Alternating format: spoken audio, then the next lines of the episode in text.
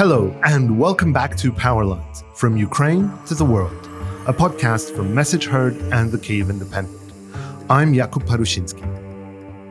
We're back now for a second series of Power Lines, analyzing the context and reverberations of the war in Ukraine. But before we get going, some quick housekeeping. I personally have a new role at The Kyiv Independent. As a co-founder of K I, I'm always looking for new ways to research, analyze, and understand what is happening behind the scenes in Ukraine. So recently, I've been setting up K I Insights, a research institute that will explore in depth the issues around the war, but more importantly, behind the business of rebuilding Ukraine. And for those who tuned in last season, you'll no doubt be wondering where my co-host Anastasia Lapatina is. Well, she now has her very own podcast, which is called This Week in Ukraine, and it is absolutely the go-to place to get on-the-ground reporting on the war. Make sure to tune in. New episodes drop every Friday. So this season of Power Lines is just going to be me, but I'll be interviewing some of the most important writers, thinkers, and policymakers to explain the biggest stories going on behind the war. And don't worry, I'm sure that Nastya will be making a guest appearance down the line as well. But in today's first episode of season two, we're going to be looking at an event that, if it happens, could have enormous implications for the war, but even more importantly, for how Ukraine develops as a country in the years to come. And we're talking about the Ukrainian presidential and parliamentary elections in twenty twenty-four. Basically, the situation is like this. Ukraine was supposed to have a parliamentary election in October of twenty twenty-three and a presidential one in the coming spring. But the country is in the middle of a war, and its constitution says that a vote cannot be held under martial law. The situation isn't quite so black and white, though. There are certain ways that the Constitutional Court could essentially push through an emergency or unconventional kind of vote. But that window of opportunity is narrowing. For example, the president is not allowed to dismiss parliament in the last six months of its term, which ends in August of twenty twenty-four. So if the vote isn't held relatively soon, there's a chance that it won't be held for a long time. The war, after all, could go on for quite a while. On the other hand, holding a vote under the current circumstances is incredibly challenging. There's the question of how you get people on the front lines to vote, what to do with the refugees, and just in general, how you ensure the security and integrity of the vote on the day. So Ukraine is faced with an impossible choice. On the one hand, it can continue a stable but bad situation for potentially a very long time. And it is bad. The level of trust in deputies is incredibly low, and there's scandals popping up all the time. Or it could take an incredibly risky gamble in the hope of bringing in new, fresh faces with both a democratic mandate, but also the energy to put the country back on track in terms of reforms and drive towards joining the E U, joining NATO, and fulfilling all of those goals that Ukrainians have been fighting and dying for for the last eighteen months. So that's a really tricky situation, and I don't know what the answer is. We'll be digging into these questions and more today, and to help us with that is our first guest of the season, Anatoliy Oktysiuk. Anatoliy is a political scientist who has been working in the Ukrainian political scene for the past decade. He knows how things are run on a granular level, and he's currently working on that at Democracy House think tank in Kyiv. I spoke with him at our studio at the Kyiv Independent offices to really get a sense of if these elections could, and indeed should, happen. But that's enough for me. Let's get straight into it with Anatoliy.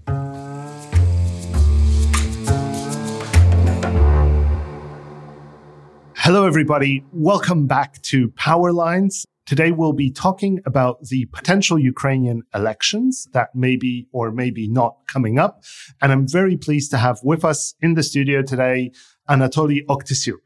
Anatoliy, can you tell a little bit about yourself and your background in the Ukrainian political space? I'm a political expert. I'm working in Democracy House. And it's an analytical organization based in Kyiv. We're analyzing political competition in Ukraine, state decisions, war, reforms, oligarchs, everything which connected with the politics. We are trying to communicate reforms and explain what's going on in Ukraine. Perfect. So just in terms of a bit of background, Ukraine had its last elections in twenty nineteen. Zelensky famously came to power in a landslide, winning very big in the parliamentary elections, in the presidential elections, primarily on an agenda of de-oligarchization, fighting corruption, and peace with Russia, right? So we can see that obviously didn't turn out how we expected, but it's it's interesting to know that the person who has stood up and is essentially running the war, I would say, with uh, in a very decisive way, uh, was the person who who came in on a platform of peace. So it's now sort of close to five years. Ukraine's constitution mandates that there are elections periodically. The presidential elections, I believe, are already overdue. The parliamentary elections should be coming up. But because the constitution also forbids having elections during martial law, as now, the elections are not going to happen, right? Right, right. According to our constitution, we are still restricted. It's impossible to have elections. But in Ukraine, everything is possible. So this is the key message of our podcast, I guess. Okay, good. So essentially, we do have something to talk about. So that's that's important to say. So when was the presidential election supposed to happen, take place? Next year, March twenty twenty-four, and parliamentary election this October twenty twenty-three. Okay, so that did not happen. So let's maybe start with what would be the reasons to have elections, even though in theory they can't be held. Why do we need elections? Elections, it's a key for democracy. We need elections for democracy, for reshuffling of political allies, for making new governments, which has big credibility and big public and international legitimacy. And so there's a couple of things here, right? So one is legitimacy abroad, right? And there is some questions from foreign partners asking when the elections will be held, how quickly can they happen. There's also the legitimacy inside the country. So there's a couple of things that we need to unpick here. And then, you know, it's just at some point, it's also quite important, like, if it's not now, then when, right? But let's take these one by one. So in terms of the international side, what do you think the Ukrainian leadership is hearing now from the international partners? Well, the key the key issue is, yes, the elections and the preconditions for these elections, because for foreign partners, the key issues are, if you would not run elections next year, then what you're going to do if this conflict would run for several years more? Yeah. Well, if you're not conducting elections next year in twenty twenty-four, okay, what is your plan? So this is the, the first issue. The second issue is that uh, all these things are connected with uh, international uh, financial and military aid, because for some political Western leaders, elections in Ukraine, this is the also windows for peace negotiations. Okay. Because it's very important, because honestly, yes, you are right when you told that Zelensky won previous uh, local, parliamentary and presidential elections as a president of peace. But uh, as a president of peace, he was not really efficient, and his uh, political popularity was reducing significantly. So he, he lost his rates, and, you know, who knows what happened with Zelensky if Russia would not invade to Ukraine in twenty twenty-two in February. I mean, his ratings were considerably falling before the right. full-scale invasion. But I, I'd like to come back to something that you just mentioned, which is that this could be a window to open up peace negotiations. So Zelensky, he came in as the president of peace, but since then he's made a lot of personal commitments to victory, right? So he's sort of personally committed themselves. Is there a sense amongst some of the international partners that if other people come to power, this... This essentially opens up room yes, for... Yes, this, this is the option. This is the floor for, you know, for the new quality of policy in Ukraine, because it is possible that some not really hawkish political forces may come to the parliament. We don't know, but it's the opportunity. And otherwise, uh, this is the also chance for, you know, for making new quality of the politics in Ukraine, especially in the parliament. It's a chance to make new, more professional government, because probably you've seen this official letter from White House about the reforms in Ukraine, uh, that cabinet of Zelensky uh, should accelerate the reforms in Ukraine. And this is the big dopes among American partners if they can do it, because it's directly connected with the amounts of financial and the military aid. So if you are more efficient, if you're more transparent, if you're more self-confident in fight against corruption and the oligarchs, so you will receive more. So because, you know, if, yeah. if you have much more stronger institutions, if you support in fight against corruption, it means that everything is going in the right way in Ukraine. The key issue, if this war will will run for several years more, so what then you, you you're gonna yeah. do with this? So let's come back to sort of like what are the arguments to hold the the elections now? So one is that, you know, there's a, a new parliament. One question is that perhaps they're more open to peace negotiations, which we do know that certain Western partners want.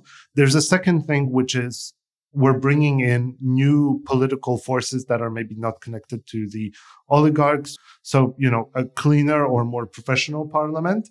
And then there is the question of, well, how do we deal with this time issue, right? Because if it's not next year, if it doesn't happen in the next couple of months, when can it happen? So many things nowadays in Ukraine seem to be conditioned on when the fighting ends. So, you know, we have these discussions, Ukraine and NATO, when the fighting ends, right? Ukraine and E U, when the fighting ends. Ukraine reconstruction, all the investment and everything, when the fighting ends. And so there is a very strong argument that, like, look, you can wait, but at some point it will need to happen within some kind of military conflict. What about the situation for Zelensky and his team in itself? Is it better for them to have this faster rather than later? Uh, yes and no. Okay. Again, so everything is possible in Ukraine with elections. For my opinion, one of the key preconditions for upcoming elections is connected with uh, military successes of Ukrainian army. Let's imagine if Ukrainian army will liberate Melitopol next year, spring twenty twenty-four. Society will receive big patriotic push.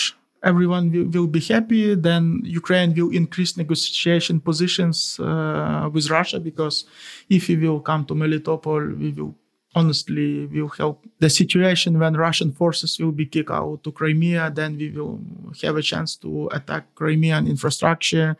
I remember when we liberated Kherson, when Ukrainian army liberated Kherson, it was huge patriotic flash in the society. It was big uh, uprising, big patriotic moves. And, you know, the society was ready to do everything, even for what. So he need military victory. Yes. So obviously, you know, people would want to see some kind of results that, you know, Zelensky's policies have been successful. What about the question of, you know, there's the economy, which is, you know, has rebounded to some extent, but it's not great. Life in Ukraine is difficult right now, and it's probably going to get worse before it gets better. There is the question of sort of the state capacities and the administrative apparatus that, that he has.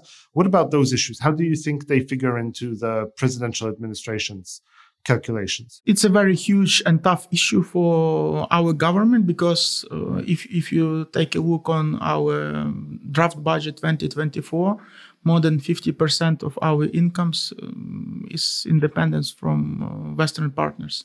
So we're expecting to cover all this budget deficit with uh, f- external financial aid. According to the forecast, we need fifty-two, fifty-three billion U S dollars. Just to cover the budget gap. Yeah. Yes, because what we are making, our incomes, uh, we just covering military expenses, and that's yeah. it. And the rest of the mili- rest of the financial aid we need for functioning of the state in Ukraine, fifty-two, fifty-three billions of U S dollars. So it's huge amount yeah. of money. So this is the big deadlock for Zelensky. The, the third reason, so we, we're talking about the economy and the military, it's, it's kind of preconditions for potential elections. This yeah. is internal legitimacy of the Zelensky, because a war is always unpopular thing. So we... Especially when it goes on for a long time, right? Exactly, because it's full-scale war, and uh, yes, thanks God, Western partners supporting Ukraine. But we're spending more and more resources, especially human resources, especially economic resources. And for our government, it's also important to understand when they will receive opportunity to, you know, reward internal political uh, elites, I mean, parliament and the government, because they're also quite toxic. So, so let's let's pause for, for a second, because I, I just want to clarify that a little bit. So I, one of the important things is that for now, well, Ukraine is very dependent on Western aid, and that aid continues to be renewed, but it's being renewed for now. There's elections coming up in a lot of European countries, Poland, just in a couple of weeks. There's a lot of elections in, in the West as well, and most importantly, the U S, you know, towards the end of uh, of next year. So we don't know how long that aid will continue afterwards, right? Let's say there's a Trump presidency, the funding stops. Holding elections in twenty twenty-four will seem much better than holding elections in twenty twenty-five, right? So there's there's that perspective. And then on the other side, and I think this is really interesting to unpick, we have a problem with the the current elites. And, you know, to what extent do we, is sort of Zelensky happy with them? Like, how much uh, does he want to actually change the, the the parliament itself? Zelensky, he is unhappy with this parliament. He, and he is unhappy with this government, because he believes that uh, all these guys came to the power uh, with his popularity. Uh, they are not, you know, working very hard. They are not loyal. This parliament is really toxic for Zelensky, and he really wants to reshuffle them. Because another problem, um, there is no monocoalition. Formally, it's still existing, but in fact, there is no monocoalition. They are not loyal, because uh, there is group of Kolomoisky, there is group of, of Razumkov, former speaker of the parliament, affiliated with yeah. Akhmetov. There is a big amount of still pro-Russian forces. There is opposition. For Zelensky, this is a great opportunity to reward parliament and government to win this election, because uh, his political opponents, they would not have enough instruments to be successful, let's say, on the elections during the martial law. Yeah. So tell me a little bit more about that, because this is very interesting. So Ukrainian elections, as in most countries, they're quite expensive, time-consuming. A lot of energy uh, needs to go into them. In the past, these elections and different political parties, as well as individual deputies, have been sponsored by various oligarchs, mostly. Right. And also by Russia, who now has the resources. I say there are only two forces who has own resources. It's just Zelensky party, yeah. because it's a ruling party. They have enough instruments for gathering money, because they controlling everything in Ukraine. So yeah. they have lots of loyal businessmen who may cover all these expenses. And former President Petro Poroshenko, he is also an oligarch. He has enough own... Famously a billionaire himself. Yes, yes, the, yes. The... He has enough, enough own resources to cover all these expenses. For the rest of the parties, yes, they was connected and affiliated with the oligarchs. And now oligarchs are restricted. They don't have medias. They don't have...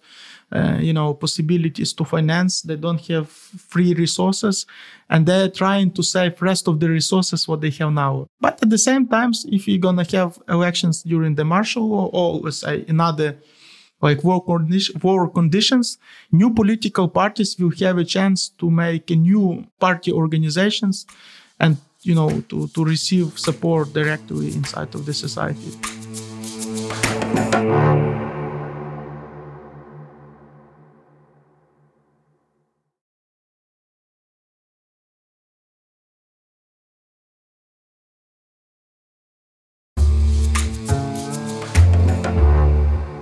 So how do people feel about the elections? Do you think there's public support at the moment? Uh, I think no, there is no public support for the elections, because, you know, our society is still believing in the military victory of Ukraine, that Ukraine will defeat Russia and uh, liberate South, liberate Ukraine, because it was also the part of our Ukrainian state propaganda. It was the part of the policy of Zelensky. You know, he... push this narrative that uh, we liberate all occupied territory until end of twenty twenty-three or until twenty twenty-four. Yeah. People still believe in, in Ukrainian victory, because, you know, they see Kherson, they see a uh, successful counteroffensive in Kharkiv region. Ukrainian society believing in so-called Wunderwaffen. You know, first of all, it was HIMARS, then it was Patriots. Uh, now we're expecting for ATACMS, then we're expecting for F sixteen, and so on, so on. You know, the, the society believes that if we receive uh, so-called super powerful weapon from the Western partners, it would help us to liberate more and more territories. So until Uh, we have this hope in the society, we believe in the military victory. Then we will see if this Wunderwaffen, so- so-called Wunderwaffen doesn't w- work in the future, then society will start to think, okay, what then? So this is the first issue. The second issue is that Ukrainian society is still ready to suffer and ready to give mandate of trust for Zelensky, I think, until end of the year or until maybe twenty twenty-four. But Office of the President, they also monitoring temperature in the society. If they will re- see that uh, society is unhappy, I know the society unhappy now because the men, they're restricted to go abroad. There yeah. is big poverty. There is high prices on everything. Our government is planning to increase prices for utilities, for electricity, and so on, so on. War is always unpopular. It's almost two years and uh, people getting unsatisfied with this current situation. And if people will be really unsatisfied, and if we see that this Wunderwaffen doesn't work, yeah. if we don't see military uh, so-called success, so then... Then people will, will become angry. And, yes. and, and and in a sense, for the presidential administration right now... Legi- the, legitimacy of Zelensky yeah, will, will decrease. Will decrease. And, and then I think there's a lot of potential negative consequences. I think let's let's jump into them a, in a second. But essentially, for them, it's a question of if they wait too long, the situation might get even worse. There is a little bit of a window of opportunity. Yes, they have to hope for some kind of victories, some kind of positive news in the short term, but also in the in the long term, not lose too much because there's there's a lot of hardship coming in the the month and the, the years ahead. Let's talk for a moment about like what the the counterfactual here is. Why, you know, wouldn't the elections be held? And essentially, what are the difficulties? So what are the big challenges to sort of holding elections in the current circumstances? Well, for my opinion, the biggest concern for Zelensky, this is the um, political legitimacy of these elections inside of Ukraine. I mean, from the rest of the political elites.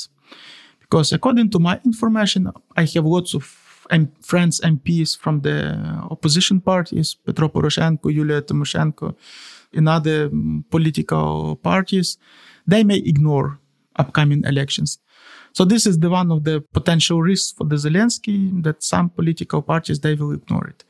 The second scenario, of course, it's issues connected with the security, because we don't know w- what kind of in- intensity of the conflict would be in Ukraine, high or low.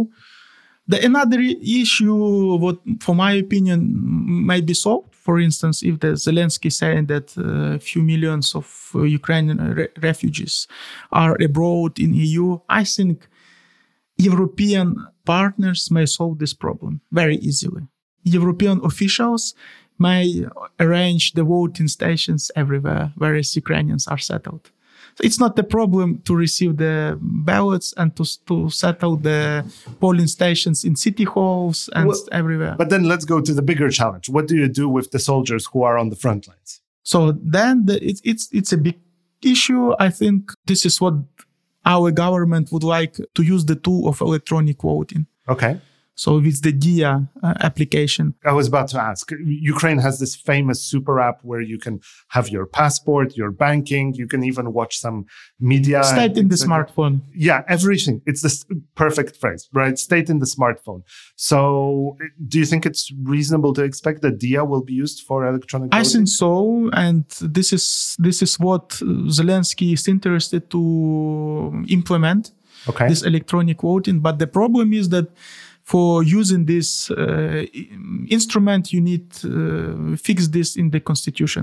We don't have in our consti- constitution possibility to vote via electronic way uh, or by post. And realistically, Ukraine will need both. Yes, we need both because this is the chance how to interact uh, people in voting process. I mean, in the front line, it would lead for increasing public legitimacy of these elections, because some part of uh, Ukrainian population would not trust for electronic voting, and especially opposition that would not trust for this posting. But just to, to, to push on that point as well, the legitimacy of the elections will be challenged. Ukrainian is so politicized now that, you know, you have so many enemies all around the world who will challenge Uh, what is happening in the elections. Uh, Russia will challenge. There will be a lot of propaganda. There will be a campaign against it anyway. So you do need some kind of preparations to say, look, the elections were legitimate. Here are international observers. Here was the process that we ran them. Is that something that the Western partners are concerned about as well, that electronic voting cannot be monitored as easily? I don't know if they have the technology, or there isn't that much experience with this. Is that also a problem for electronic voting? That's a problem, honestly, because we, we never tested it before. We never used it before. But again, for these elections, we need political will of Zelensky. Okay. Because if, let's say, he will say, okay, guys, we need these elections because it depends. From these elections, we de- we depending for amounts of military aid, financial aid. Uh, Western partners is making pressure on us. This is the issue of surviving of the state. Yeah. So there is a precedent for finding a way out, but there's no perfect solutions here. There's only lesser evils and ways forward. I wanted to turn a little bit towards what could be the result of the elections if they were to be held, you know, within the next sort of six months. You mentioned already, I think it's quite apparent that Ukraine has become a more militarized society. To what extent is the military a bloc that will show up? We don't know. It's it's it's really too hard to predict because, you know, post-war or so-called war society, they may be split on two sides, because one part of the society may vote for peace parties. Another part of the society may vote for so-called militarized uh, parties, or let's say Uh, more radical or hawkish political parties, and we don't know which camp will receive more support. Does it feel like that's being prepared right now? Uh, yes, there is big preparation is going on, and I mean that the, the, the problem is that the political parties, they are not trusting for Zelensky, and okay. If he's saying there is no elections, there is no chance for the elections, uh, the key political pr- players, you know, keeping in mind this possibility for potential elections in twenty twenty-four, and they are preparing. They are, you know, trying to keep the team. They are trying to launch some analytical activities. They are monitoring uh, political attitudes, uh, conducting yeah. sociological polls, and so on, so on. According to the sociological polls, there is uh, big, big popularity in Ukraine. Have uh, Valery Zaluzhny. Mm-hmm. He's the head of the armed forces, and yeah. he's the sort of prime candidate that everybody talks about as a potential challenger to Zelensky on the one hand, or or a somebody who would form a political party. He is U- Ukrainian Mannerheim or Charles de Gaulle. Mm-hmm. So honestly, because now we have a big request from the society for fair and transparent man. Mm-hmm. So for ma- the majority of Ukrainians, Valery Zaluzhny, he is the guy who... who is self-made man. He don't have any offshores. He is not affiliated with the oligarchs. He is the guy from the army with good reputation, uh, respected on the West. But again, on the martial period, he don't have a chance to participate because he is uh, restricted by current uh, legislation. So essentially what we have, and, and I think this this is something that we really, um, that's quite interesting to deep dive on a little bit, is that we're seeing that the president's camp um, is kind of preparing for these new political forces by creating its own alliances with similar parties, but that are friendlier to them. So should Zaluzhny or somebody from his team or somebody who's sort of like uh, politically close to him uh, launch a military party? You've got the defenders of Azovstal, Uh, which is a closer to the president kind of military party, which is being set up. I mean, a lot of their media presence in, uh, let's say, the recent months suggests that, okay, something is being set up here. There's a little bit of a campaign happening. Do we see other directions like that? You know, on the beginning of our podcast, we mentioned on so-called peace parties uh, who declaring the peace. Uh, now we see Aristovich project. Yeah. So he is also affiliated with Office of the President, and this is also possibility to use this trend for peace. Because, yes. you know, if I'm one hundred percent sure that in new parliament we would not see honestly pro-Russian parties, like yeah. because they will be banned. And yet there's a big block of people who are formerly, let's say, not pro-Russian, but more, you know, Russia-minded kind of. Right, almost. Russia-minded, or they, you know, supporting peace with any conception, concessions from the Ukrainian government, or they are not, you know, they're ready for peace, uh, for any scenarios, just give us peace and that's it. So yes, we, uh, and so you've got Aristovich, who was quite prominent uh, next to Zelensky for a long time. Now I think is a little bit more distant. He would be one of the people to lead a party that would soak up those votes. So we've got the military, we've got the pro-Russia, or sort of the Russia-affiliated, Russia-minded kind of camp. Who else is there? Then Razumkov. Okay. Razumkov, he is, of course, he is... not declaring that he is pro-Russian, but he is the party of pigeons. Okay. He is the... Uh, what does that mean? Pigeon party, like, he is also latently may support the peace on any conditions. Of course, he is pro-European, pro-Western Razumkov, but at the same time, he is supporting interests of big business, let's say Rinat Akhmetov, uh, Vadim Novinsky. He is, it, it's potential party of... reconstruction of uh, big business in Ukraine. Okay. Of industrial reconstruction. So that sounds quite a bit like a, a lot of the other East European populist parties that are close to big business. They prefer to be in the West because it's more convenient, but at the end of the day, they're not really ideological. They're just about... Yeah, it's, it's so-called Re- Ukrainian Republican Party. He's supported, okay. supported by big capital. He is also supported by um, Moscow Church because he's very close to Vadim Novinsky. He may be successful. And in this camp, I will put also Yulia Tymoshenko. Despite despite that uh, she is the longest living political parties in Ukraine, uh, who always represented in, in, in the parliament, uh, Yulia Tymoshenko may, uh, may be successful again. This is, for my opinion, she may pick up electorate of Party for Life. She will use social narratives. You know, I restore pensions, restore social insurance, to decrease tariffs and so on, so on. You know, sometimes before, even the, before the war, she used so populistic narratives, which is sometimes I am like, you know, everyone likes something for free, or yeah. especially if you're talking about the pensioners, ten millions of pensioners yeah. in Ukraine. You, you you should remember about this. This is incredible, by the way. I mean, Ukraine is a country of, let's say, forty something million. Uh, the numbers keep jumping around. Yes. And ten millions of pensioners. Like my parents, um, you know, my my mother, she is school teacher, and uh, she remember good times when the Yulia Tymoshenko was a prime minister. Yeah. So it was the really wealthy period, two thousand five, two thousand eight, two thousand ten, yeah. when we had the, the great economic situation. And Yulia, she is, you know, she is the person who may may make a deal with Putin. If Tymoshenko will come and say, okay, guys, so I know how to solve the conflict. I know Putin. I will meet with him and we will make a settlement and the war will, and the war will be over. Okay, so then, so so we've got the old players, we've got the sort of the Russian-speaking camp, the disoriented camp, the military camp. Is there a space also for the regional authorities? Ukraine has had this long debate about federalization. You know, is there room for a, a local party? one hundred percent, one hundred percent. There is uh, room for regional elites. They always trying to be represented in the big politics uh, because they controlling regional political landscape.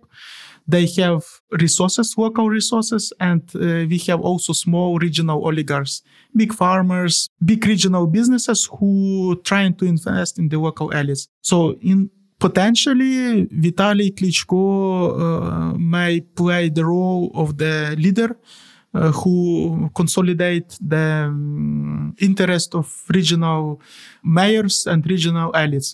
Or at least if he, Vitaly Klitschko would not run for upcoming elections, his younger brother Volodymyr Klitschko, former boxer, he will participate in these elections. As I know, he has ambitions to participate.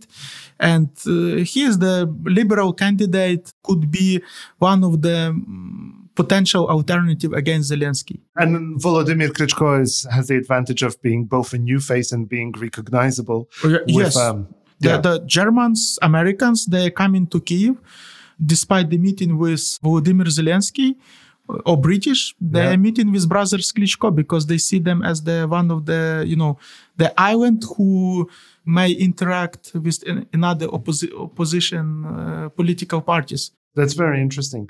Speaking about the people who, th- this need to sort of change the faces and, and bring in new people, there's a lot of people who are currently in power who will most likely not be in power if the elections come up. And there's a lot of people who expect that they will no longer have a future in Ukraine.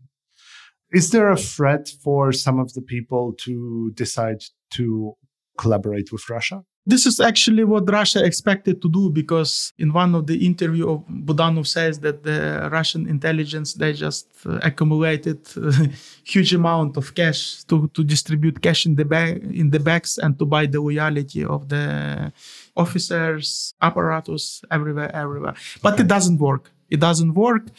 Uh, I mean, otherwise, despite the, all these uh, corruption sins in Ukraine, the good and positive sins that we have very efficient infrastructure, anti-corruption infrastructure. They, despite the, all these sins, they are working and, and they are demonstrating good efficiency. You know, we have a good hope that we are moving forward and we are trying to reduce all this corruption. Okay, very good. Anatoliy, thank you so much for joining us today. It was absolutely fascinating to hear and to speculate on what can happen. We've got elections coming up everywhere, you know, in Europe, in the U S, and even in Russia. And, you know, if there's right. one thing that we've learned over the past eighteen months, it's to never take anything for granted. Even those elections might have some surprises for us. Thank you so much for joining us on Power Lines. Thank you for the invitation. Many thanks for our audience, for listening to us. Thanks so much for listening to Power Lines, from Ukraine to the world. We'll be back in two weeks with a new episode on some other pivotal elections in Eastern Europe, but these ones are definitely happening. The elections in Poland on October fifteenth. The polling shows that it's currently on a knife's edge, so whatever happens, we'll be digging into what the results mean for the future of Ukraine. To find more podcasts like Power Lines, look up Message Heard wherever you're listening to this podcast and find us on our website, message heard dot com, or on Twitter, Instagram, and Facebook by looking up at Message Heard. You can also follow The Kyiv Independent on Twitter and Facebook, at Kyiv Independent, and Instagram, at Kyiv Independent underscore official, to get the latest news and stay up to date with our coverage. You can support The Kyiv Independent on our Patreon or by going to our website and clicking the support button.